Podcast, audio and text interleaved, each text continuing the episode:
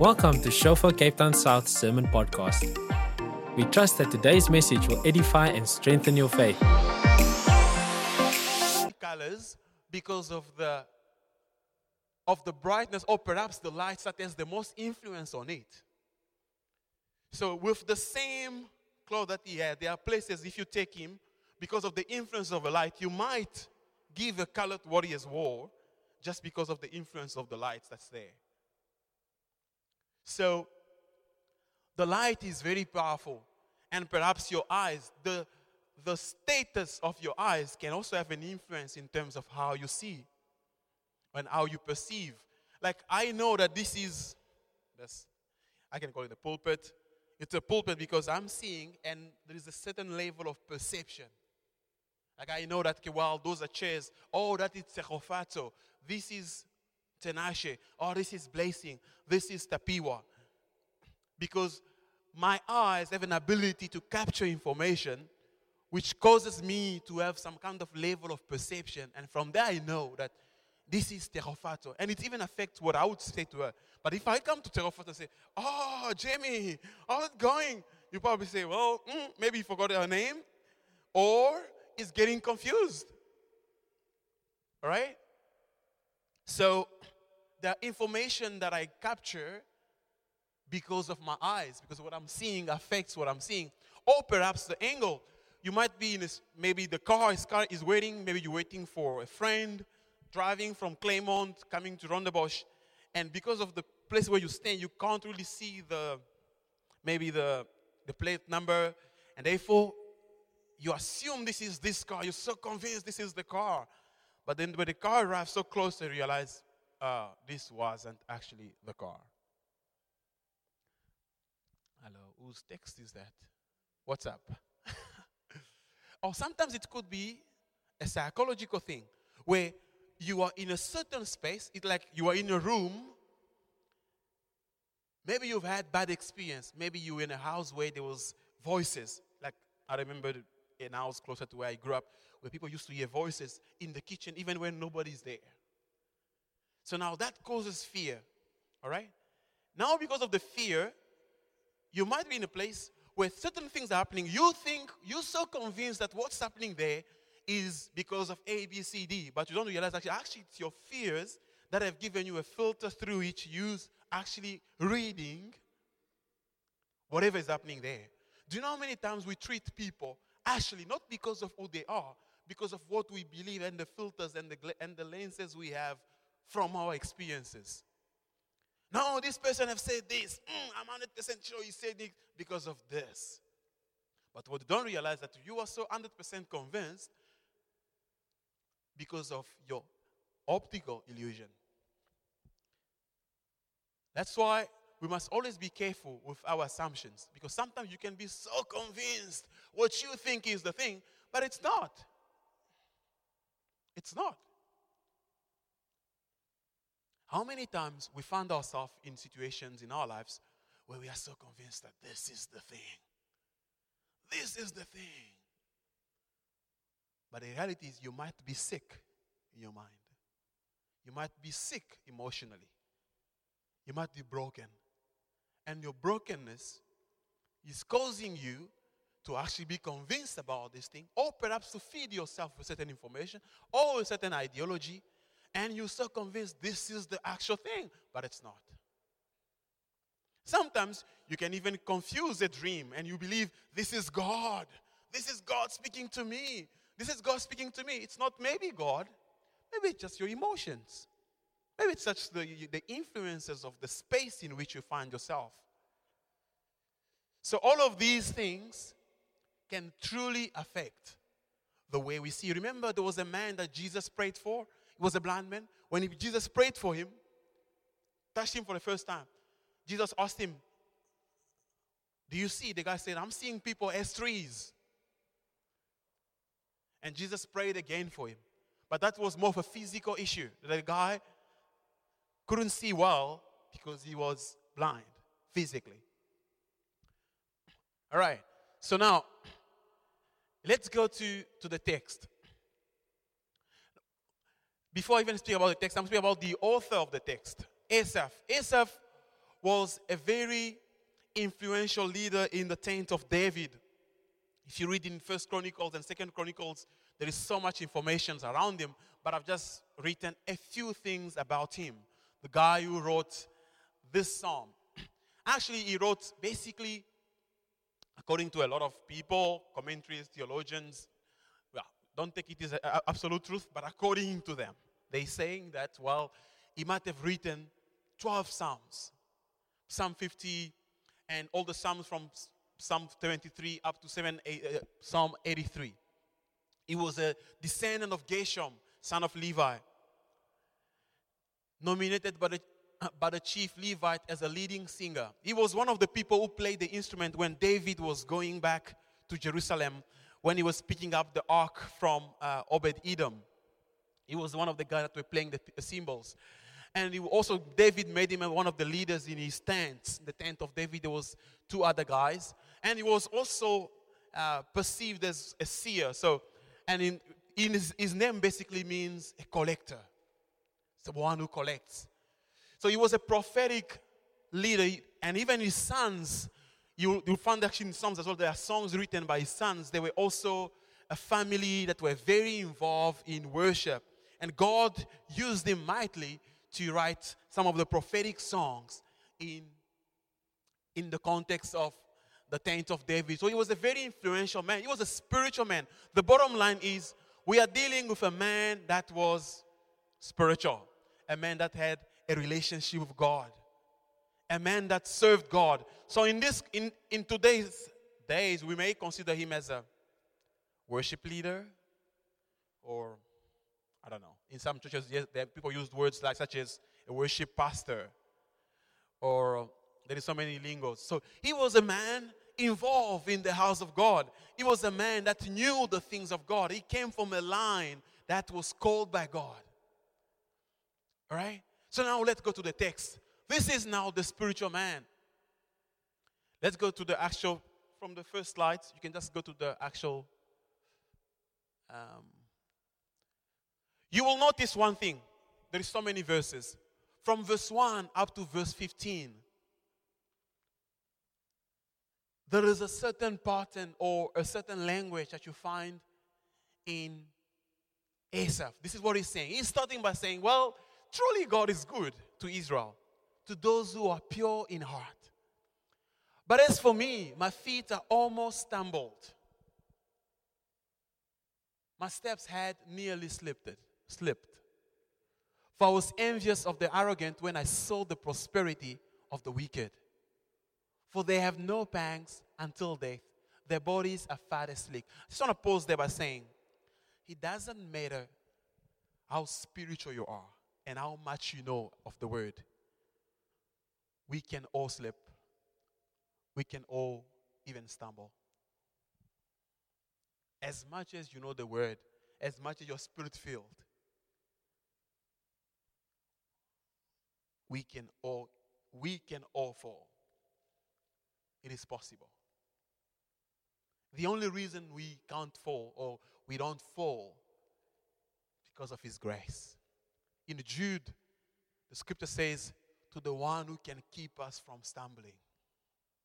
No one here can follow Christ on his, in his own strength. No one. So I just wanted to say that. So let's go back just to the previous slide again. He said, For I was envious of the arrogant when I saw the prosperity of the wicked. For they have no pangs until death. Their bodies are fat and sleek. Next one. They are not in trouble as others are. It, it, almost like in the first verse, if I would say it in a very African way, I'll be like, okay, Let's get back to the first slide. First slide. To be like, okay, I know that God is good, oh, I know that. And He's very good to those who have a pure heart. I know that God takes care of them. But the reality is, what I'm seeing confuses me. Because the people that are arrogant are prospering. I, am seeing the wicked one prospering. In your context, it might be that some of the students who sleep around, they do anything, they go and do whatever crazy things, they don't struggle with depression. They don't struggle with their assignment. They don't struggle with any of the things that you're struggling with. And yet they have no desire for Christ. They atheist. They do whatever you may consider immoral. But for some reason, they're advancing. And you feel very stuck. Next slide. They are not in trouble as others are. They are not stricken like the race of mankind. Therefore, pride is their necklace, violence covers them as a garment. He's describing these people. Their eyes swell out through fatness, their hearts overflow with follies. They scoff and speak with malice. This is the nature of these people. Loftily, they threaten oppression. Next slide. Therefore, his people turn back to them and find no fault in them. And they say, How can God know? Is there knowledge in the Most High? Behold, these are the wicked, always at ease. They increase in riches. All in vain have, kept, have I, okay, all in vain have I kept my heart clean and washed my hands in innocence. For all day long I have been stricken, rebuked every morning. This is the prophet speaking. This is a man that wrote prophetic songs. This is the man that wrote Psalm 50. This is the man that wrote Psalms that you read. This is, this is what it, this is the man speaking. Right? Very interesting, eh? Here's the thing. Asaph was facing a reality. He was seeing life in a certain way. He was seeing, he was the, the prosperity of the wicked and his own pain and his own suffering was a reality to him. And that affected in some kind of way his own perception of life, or perhaps his own emotions. I'm not making an absolute assumption saying he was judging God. I don't know if he was just having a, a lament kind of moment or if he was just having a prayer. What I'm just saying is, you can, as you read this text, you can see that the reality is the prosperity of the wicked was very real to his, to his eyes. This is the first principle that I'm saying. First principle is as long as your focus remains on people or on the things that you do, on the circumstances, you will always see the glory of these things. Or you will see how powerful these things are. It's like Goliath. Everyone knew Goliath as the strongest man. Therefore, everyone was afraid. As long as your pain, your challenges, and everything, your circumstances remain the greatest reality on your side, you will always see the power of your reality. And even if you're a man of faith,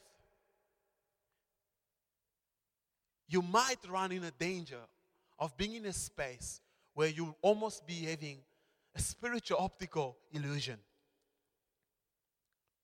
Because that becomes a real thing. Because that becomes very, very real to you. It's like when you have a disease. When your disease becomes the only thing, you will be caught up in it. You might even become a slave to it because it is more present to you than even God is present to you. But now, remember, these realities are like lights. Like lights in a, in a, in a, in a pub or in a nightclub. When the light comes on this top, it gives a certain color, depending on the, color, on the lights that are being used there. Everyone may assume that, well, this jacket is yellow, or perhaps is, has a certain color, and they're so convinced that this is it. But that conviction is based on the light that came upon that jacket. So your circumstances, your realities may be like a light that have come upon you, through which you might read, you might be reading your life and make assumptions. And sometimes we're so stuck there that you're so convinced because it's something that you're living. But again, it all depends on what is the light that is dominating your space. But now let's go to verse 15. The spirit rocks in the wilderness gave them drink abundantly as far as deep. But when I thought how I understand this, it seems to me a weariness task until I went into the sanctuary of God. Then I discerned their hand. And you know what? You know what happens? When, when you encounter God, that's the moment when you learn how to value everything in life. It's like in class, sometimes you can be like, like in high school, sometimes you have an A student, the most intelligent guy in the class. Until another intelligent guy comes. Then you realize, mm, we thought this was the deal but there were actually some other deals that were not discovered yet. You know what I mean? You might be in a group of friends where you're always seen as the sharpest person until another sharp person comes and challenges your view and corrects you and realign your thoughts and you run out of argument. Then you realize, okay. Everybody realizes, oh, ah, okay. We thought this was a real deal. What I'm trying to say is until God becomes clear. It is very easy. You might, every other thing may appear big. Your perception of what is that which is great and powerful and great and big and, and whatever it is changes the moment you encounter God. And that changes when the Word of God takes place in you. Because when you receive the Word of God, the Word of God is the light. When you start reading your moment, your life through the light of His Word, it makes it clear. You will truly know how to place each thing on its right place. In some of the kingdoms in the old days, people worshiped kings. But some of the guys who knew God, even when their lives were in danger, they did not worship other gods because they knew this true God. One of the ways to experience freedom, you know, it's like if you want to know a currency, if you want to know a true 100 rand from a fake one, you don't have to spend a lot of time with a fake one. You just need to get to, to get you just need to get the true rand that was printed through the bank, it will make it easy for you to actually know a fake one. You don't have to spend so many, so many time with a fake 100 rand to get to know what is the actually true 100 rand.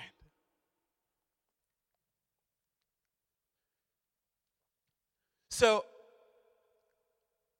when he enters the, the, the sanctuary, his perception of the wicked changed. Says, until I went to a sanctuary, then I discerned their hand. He actually knew, he became aware of their finality. truly, as truly you set them in slippery places, you make them fall to ruin. Next, next verse. How they are destroyed in a moment, swept away utterly by terror. If you look at the first 15 verses, his language around the wicked was aligned in a specific way. Why? The dominating light through which he was seeing life, he was reading life. Perhaps even his position throughout the whole circumstances or perhaps his mind.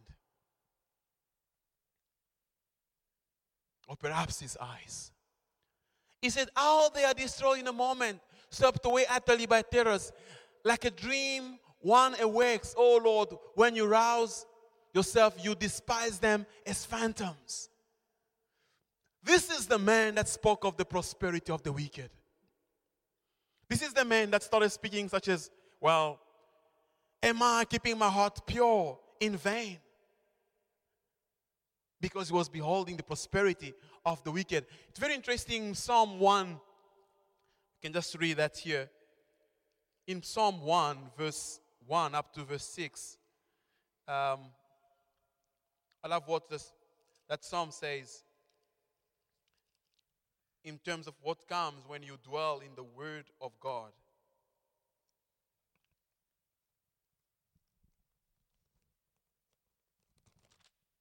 It says, Blessed is the man who walks in the counsel of the wicked, who, who, who, who walks not in the counsel of the wicked, nor stand in the ways of the sinners, nor sit in the seat of scoffers, but his delight is in the law of the Lord and on his law he meditates day and night.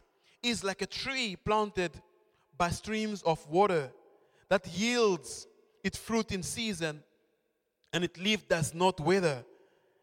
In all that he does, he prospers.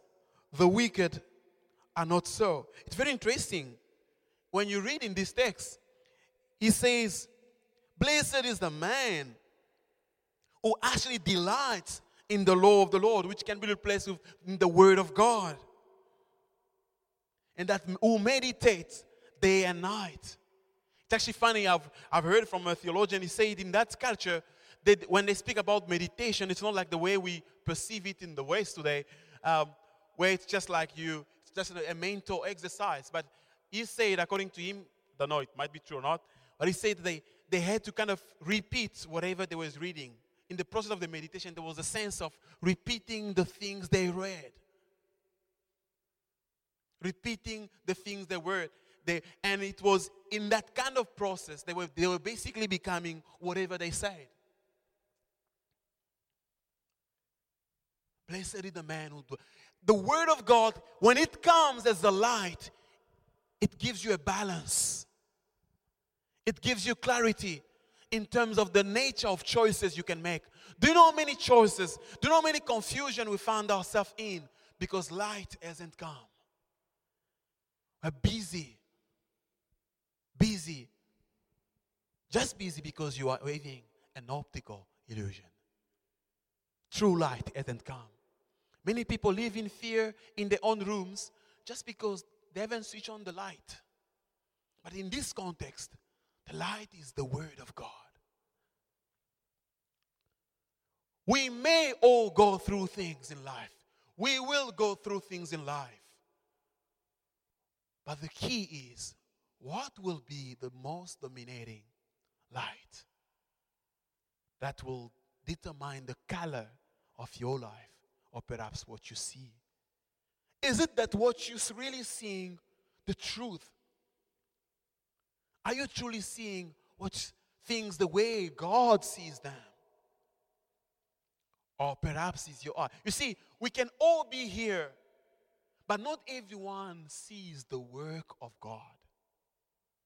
Everyone has natural eyes, but not everyone is able to recognize what God is doing. When Jesus came to his own people who studied the law day and night, they knew some of them memorized this thing. But when he came, some of them they couldn't see what God was busy doing. Some of them were the, the Pharisees. In fact, they were the first guys to go and accuse Christ. They were in confusion because they couldn't see. They couldn't see. Now, when Asaph looks at, receives the light of God, is he comes in, in his sanctuary, in the presence of God, he changes the way. His perspective on the wicked changes. When my soul was embedded when I was pricked up in heart, I was brutish and ignorant. I was like a beast towards you. Next verse. Nevertheless, I continually with you, you hold my right hand, and rain down on them manna to eat, and gave them the grain of heaven. Here's what I'm saying. The first element that affects your, your optical illusion, as I mentioned, the light. Second one I mentioned was the eyes. And I will speak it in this way How do you see? When you think, I just want to be practical, I don't want to give some, uh, I just want to be practical so that you can take this and apply it in your own personal life. Because sometimes we just end up the word of God becomes it sits so much in our head that we don't know what to do with it. It's all a lot of lingo that we don't know how to actually apply in your context. When you look at yourself, Chido, or perhaps when God looks at you, what does he see? What is it that is he seeing that you're not seeing? When God comes here in this room, what does he see that we're not seeing?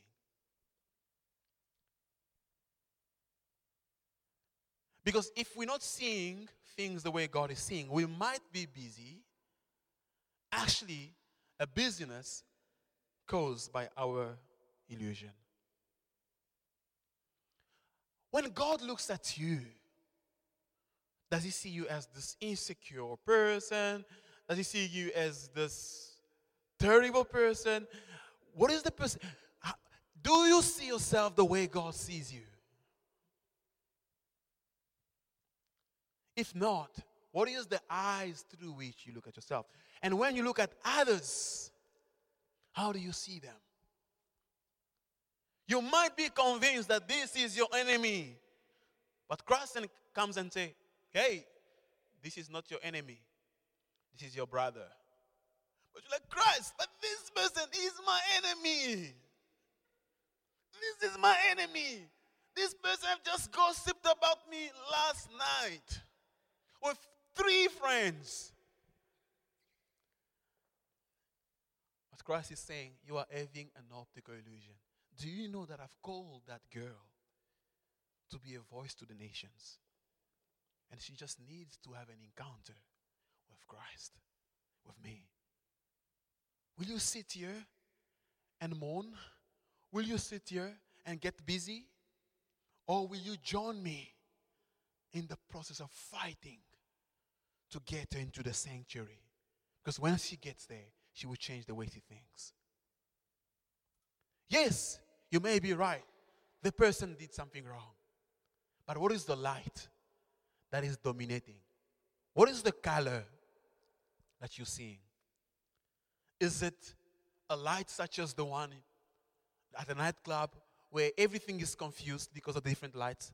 Or is it actually the bright light that will tell you the true colors of the life you're seeing in front of you. Think about yourself. Think about your failures. Think about your, the people that have disappointed you. Think about your own pain. Think about your own realities.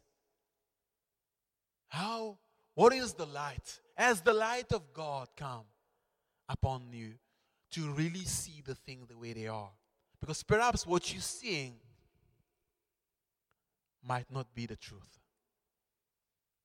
You might be just having an optical illusion. Thinking that like this person thinking this suit is someone. Well, it's not. The whole fear is caused by the fact that you can't see.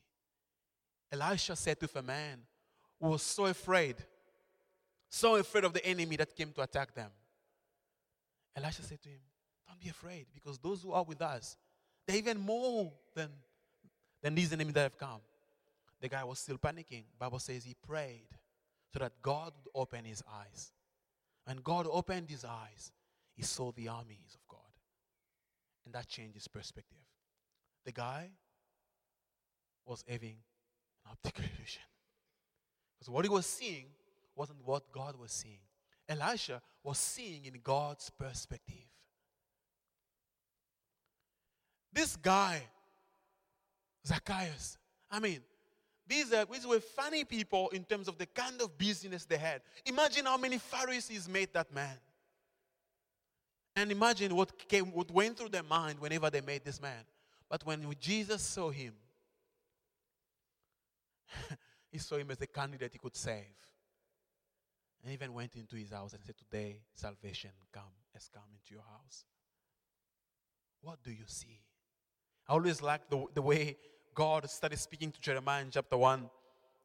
First thing that God said to Jeremiah, he said, Jeremiah, what do you see? Jeremiah says, Well, I see an almond tree. He said, You've seen well.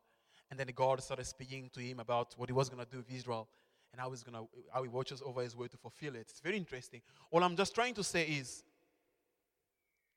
your eyes has the power to affect what you're seeing. You might have had a leader that offended you, that never valued you. You might have had a parent that never, that didn't value, that treated you in a certain way. But perhaps what you saw isn't the ultimate truth. But you have to allow Christ to unveil your heart, to unveil your eyes, to see things differently. Or perhaps it might be where you are positioning yourself. Perhaps you're just in the wrong place. Your heart is in the wrong place, and because your heart is in the wrong place, you struggle to see the goodness of God. I have seen people walking away from Christ because they waited for long in terms of the promises they've received from God. I've seen a lady, she was, she was telling me once, she's, she's in, in her 40s, single. She was like, Matthew, I've prayed, I've fasted, I've done everything, I've gone through deliverance. Why God is not allowing me to be married? And in my culture, it's a big thing. Singleness, it's like a sin. I tell you, I'm telling you, I'm telling you, I'm telling you, it is almost a sin in my community. It is a problem. I'm telling you, especially for the ladies. It's hectic because it's so funny. You know why I'm saying that? People put pressure on their own kids. Like, well, you're here, you finish your studies. What are you doing here? What are we doing? Are we going to make tea for you again? What are you doing here? You need to go find your own life. And it's bad. It's a bad culture. It's a very bad behavior. It's a very bad way of dealing with your own children. But that's the world. That is the world. And I've seen believers, I'm, I'm talking about tongue speaking Christians. Tongue speaking Christians having a problem with God because of some of the unanswered prayers. Maybe some of you, you've received some word that this is the gift that God is going to be using you in. But for some reason, there's nothing. Nothing. But how do you deal with it? I think it's important to recognize where you are emotionally at toward God. There's nothing wrong coming to God and say, God, I'm actually offended. I'm actually. I think you said that thing uh, through that prophetic word. I don't know if it was you, but I'm not really comfortable with that prophecy. God, uh, I'm actually. It's important to be honest before God. It is important. Sometimes you might be having a psychological issue. Some of the problems in the church are not always spiritual. Sometimes it might be a psychological thing. It might be a psychological thing. It might be that the guy is just sick.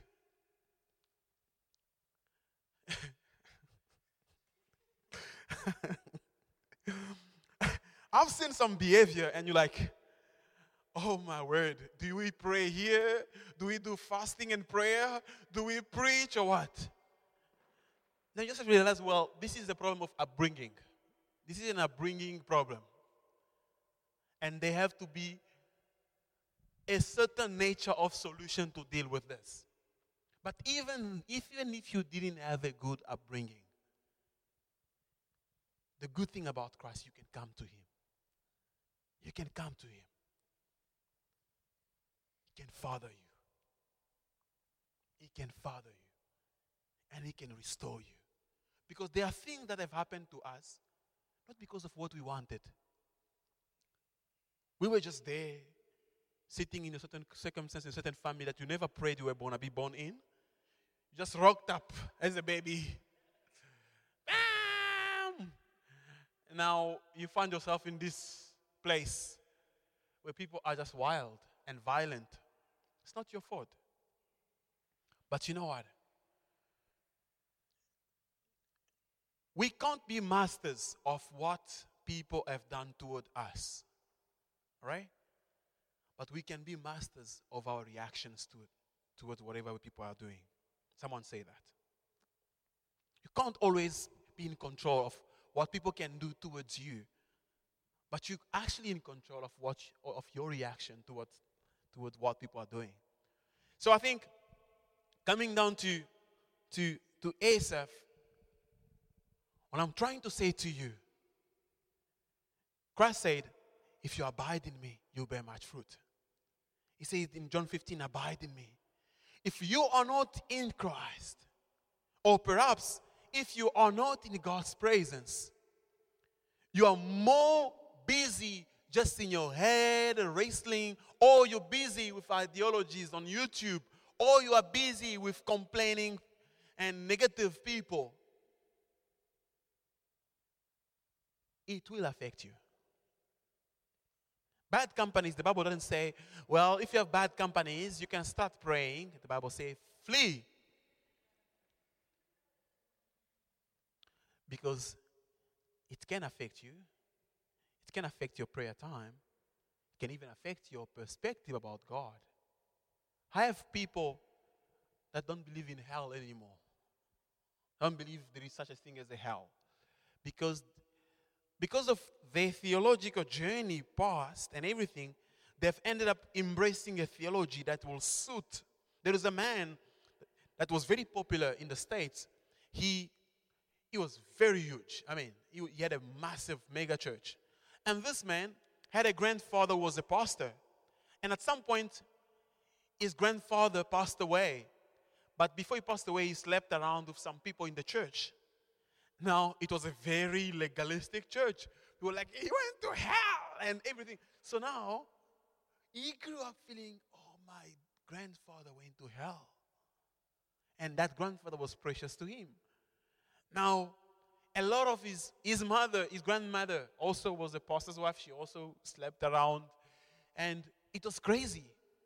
But now he started wrestling with the fact that his beloveds were going to go to hell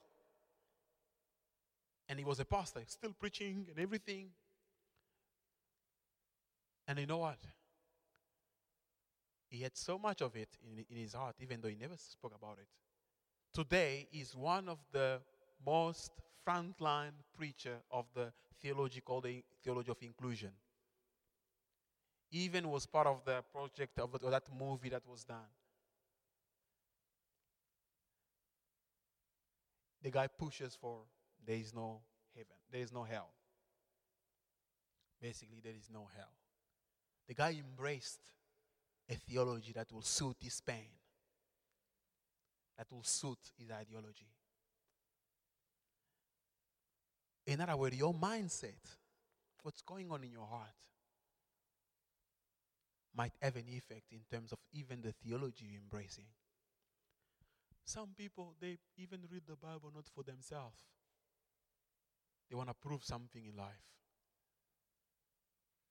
Don't read the word. Don't come to small groups wanting to prove something. Like, I'm going to use that word, or I'm going to use a prophetic word. I'm going to use. No. No. Just abide in, pray, in God's presence. If you abide in your pain, if you are so stuck in your pain, you might be having an optical illusion because what you're seeing is not the thing, it's not the bigger picture there might be a bigger picture. We may have conflict with one another, but above all, we must not lose the bigger picture. It doesn't mean it will always be easy amongst us. Some people, it's very difficult to live with them, even if they speak in tongues. It's just difficult to live with them. But, above all, blessing. but, He's my housemate. That's why I, I, I use that analogy. so, it might be difficult, but we must not lose the bigger picture. It's so funny that the rate of divorce in church today is very high among Christians. Do you know why? I think one of the reasons, in my opinion, we're so stuck in our battles, in our fight, and everything, and we lose the bigger picture. We lose the bigger picture. We lose the bigger picture, and we start mourning. We may be spiritual, we may be like Asaph, having everything, even getting to. You know, this is what happened. When you lose sight of what God is doing, you struggle to recognize God in the moment. You become self focused. And when you become self focused, you're so close to sin. Because you're going to start, now your flesh becomes so much alive that you will always try to feed yourself of something. Some people, it's a pornography. Some people, it's a masturbation. Some people, they need to go and get up with someone. Or maybe they need to go and do something because you're so self focused. And this happens to everyone. What is the light that have shaped your perception of life, your perception? It's like some people, they were so offended in relationships that they decided they will never date anymore. I was chatting to a friend of mine, she's a worship leader in a big church here in Cape Town. She said to me, Matthew, I've had enough of Christian guys. I, I really, I really, I really want to date unbelievers.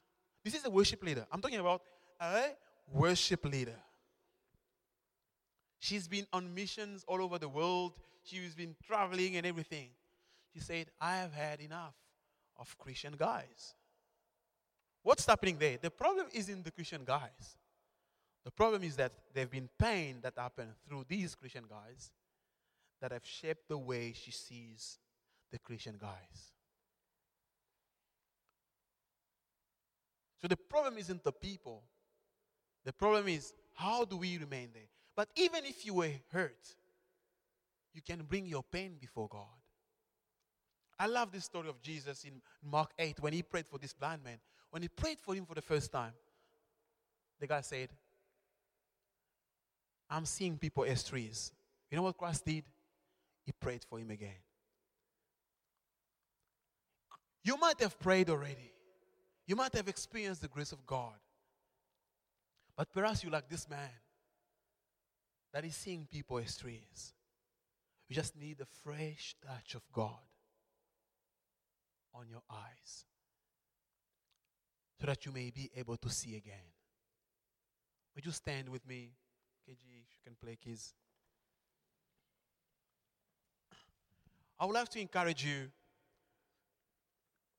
just in a few minutes, to bring yourself before God.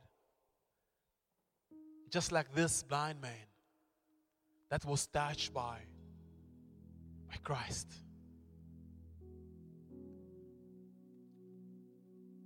This is Christ Himself. Laid his hands on his eyes. The guy saw people as trees. Bible says Christ touched him again. Then the man say, I can see now people. And I feel like tonight, God is saying, I'm wanting to touch you again. To touch your eyes again. So that you can live with hope. A true living hope. A true hope that is not rooted in anything of this world. A true hope that is not rooted in any any other thing but him. Or perhaps you may be feeling like even your whole life you've spent most of your time having this optical illusion. But Christ is wanting to open your eyes so that you can see better. Bible says we do not walk by sight, but we walk by faith. Faith is actually walking through the eyes of Christ. seeing things the way He does, thinking what He thinks. Because faith comes from hearing and hearing the word of Christ.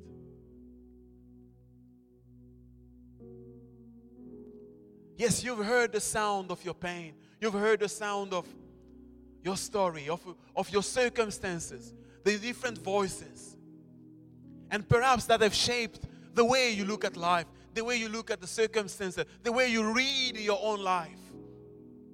But this, this, this evening, you're wanting to come to Christ and say, Christ, come and shine upon me. Would you come and shine upon me?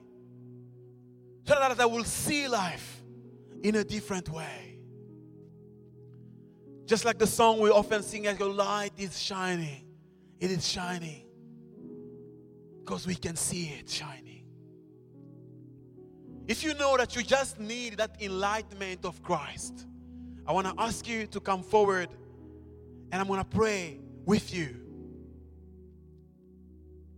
If you know that you've been just struggling with your own perception, perception about your own identity, your perception about your own story,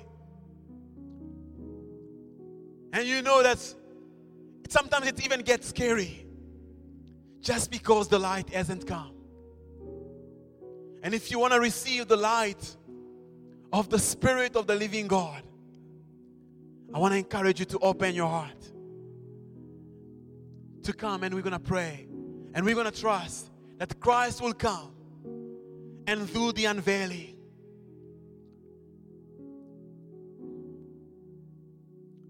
That Christ will come and do that which Him alone can do.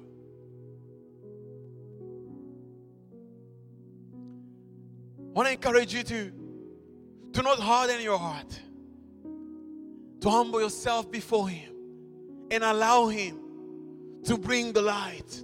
It is very easy to pretend. It's very easy to pretend. Someone said, it's one thing to look good, but it's another thing to actually being good. This evening, I believe God has an appointment with each and every one of us. And God has come to tell you that what you're seeing isn't everything. That tonight, God is wanting to give you His eyes. Perhaps your fear in the natural has just been caused by this optical illusion.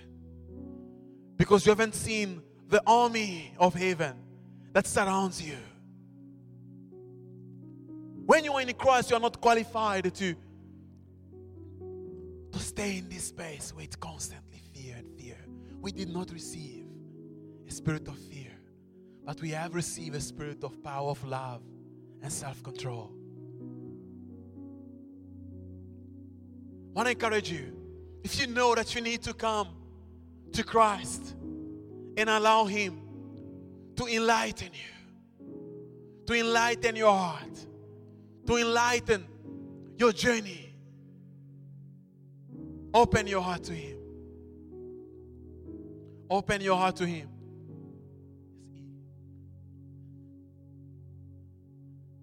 We're going to sing this chorus.